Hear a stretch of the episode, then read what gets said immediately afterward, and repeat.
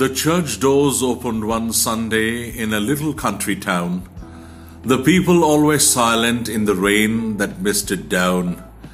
And an old grey haired grandad, his shoulders stooped with pain, was holding fast a little boy who kept crying in the rain.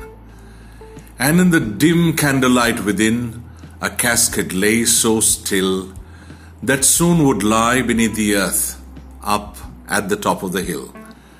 The little boy kept asking in a low and plaintive tone, What's wrong with Mummy Grandpa?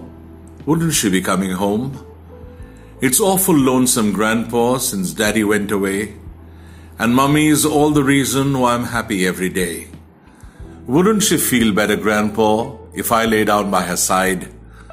The old man turned and faced him, with these words replied, Mother, went a walking son away up in the sky, along the brook that winds among the stars up there on high, and down the valley where the sun goes home at night to sleep.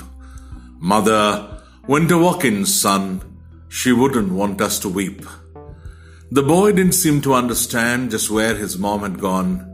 He couldn't realize that now she wouldn't be coming home. He saw the rain on Grandpa's face. He didn't know he cried. And of course, he couldn't hear the words that Grandpa said inside. Mother, when the walking sun up yonder in the sky, and all that we can do down here, son, is bow our heads and cry. She's gone to meet your daddy's son and take him by the hand. Yes, mother went a walking son in God's great meadowland.